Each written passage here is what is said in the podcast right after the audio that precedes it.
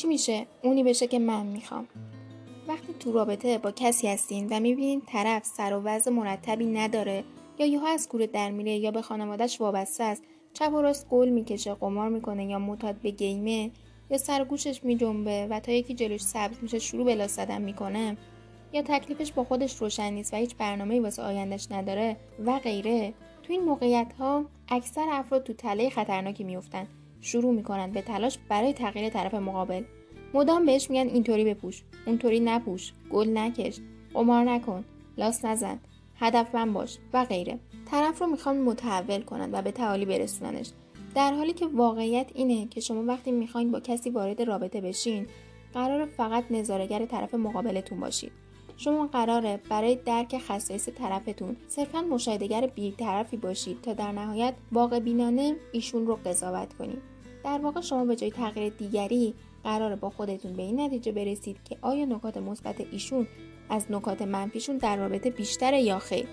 آیا شما با کلیت ایشون می‌تونید خوشحال باشین یا نه؟ تا برای تداوم یا قطع ارتباط تصمیم بگیرید. شما قرار خوب ببینید خوب بشنوید ولی اصلاح کسی نه وظیفه شماست نه در تخصص شماست نه کسی چنین مسئولیتی رو به شما محول کرده و نه از عهدهتون برمیاد.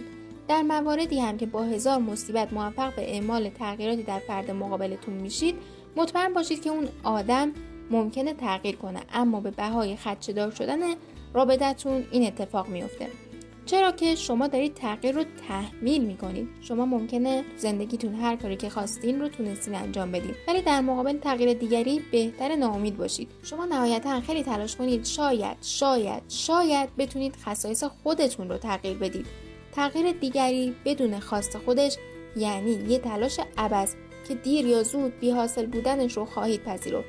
اما چه بهتر که با کمترین اطلاف وقت و انرژی به این نتیجه برسید. و این انرژی و تمرکز رو صرف فعالیت های نتیجه بخش بهتری بکنید. شما تا حالا چقدر تلاش کردید؟ برای تغییر آدم های اطرافتون. اگر زمان برگرده به عقب باز هم انرژی و زمانتون رو برای تغییر دیگری صرف می‌کنید. تجربیات تک تک شما می‌تونه چراغ راهی برای افرادی که ابتدای این مسیر هستن باشه.